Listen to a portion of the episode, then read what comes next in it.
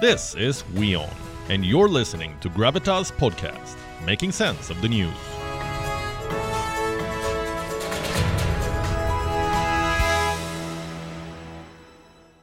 As Pakistan descends into civil war, Turkey is forming new alliances, burying differences with its supposed enemy. I'm talking about Israel. Turkey wants to be friends with Israel now. It has sent its foreign minister to Jerusalem to fix the uneasy diplomatic relationship and open a new chapter in diplomatic ties. The only problem is that Turkey supports Palestine too. For decades, it has been a strong proponent of the Palestinian cause. Now it is warming up to Israel like other Islamic countries. Where does this leave Palestine?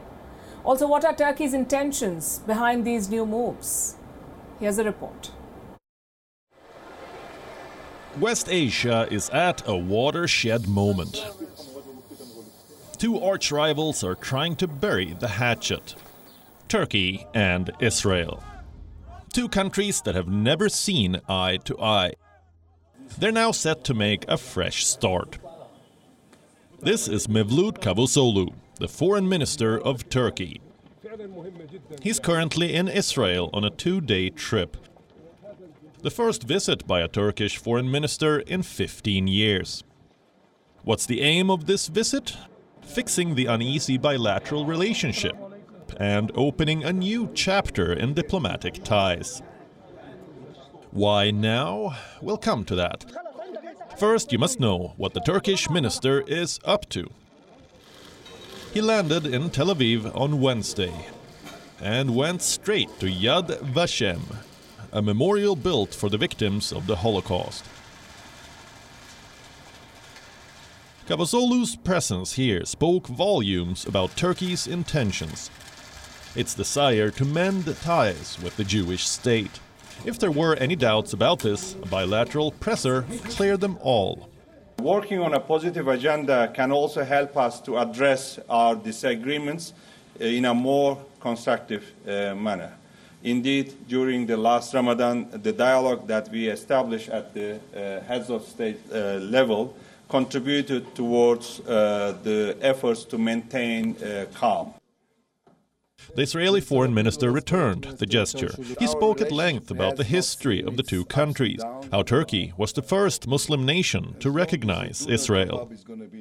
Mr. Minister, we won't pretend that our relationship has not seen its ups and downs, but we remember that Turkey was the first Muslim nation to recognize Israel back in 1949, and we have always known how to return to dialogue and cooperation. Nations with long histories always know how to close one chapter and open a new one. That is what we are doing here today. So, one chapter is being closed to open a new one. But will it be as easy as the leaders make it sound? Not really. Turkey has been a long supporter of Palestine. In fact, the region was under Turkish rule for 400 years. In 1988, Turkey recognized the Palestinian state. Extended support to the PLO actively pushed for its independence. Now, all of a sudden, it is warming up to Israel. Where does this leave Palestine? So far, the Palestinian side has not commented. Turkey knows they won't be too elated. So, to balance things out, the Turkish foreign minister visited the Al Aqsa Mosque compound and issued this clarification in advance.